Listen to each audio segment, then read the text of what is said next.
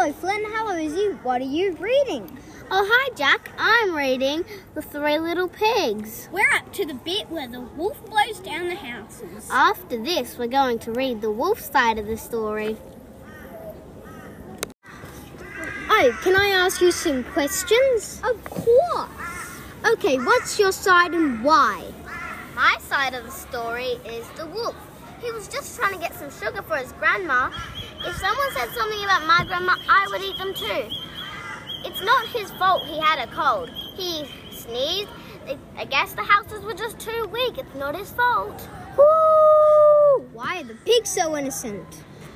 Because they were living their own life.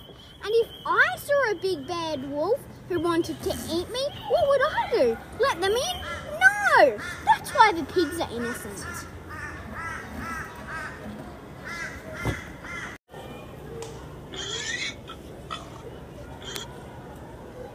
Let's see what the expert has to say.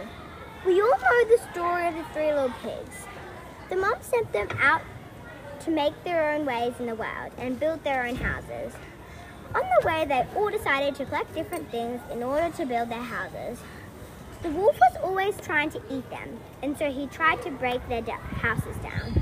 He managed to wreck two houses and got burnt on the third.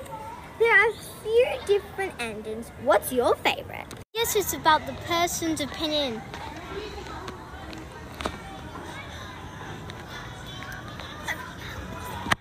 Oh no, it's time to play Nintendo. Bye!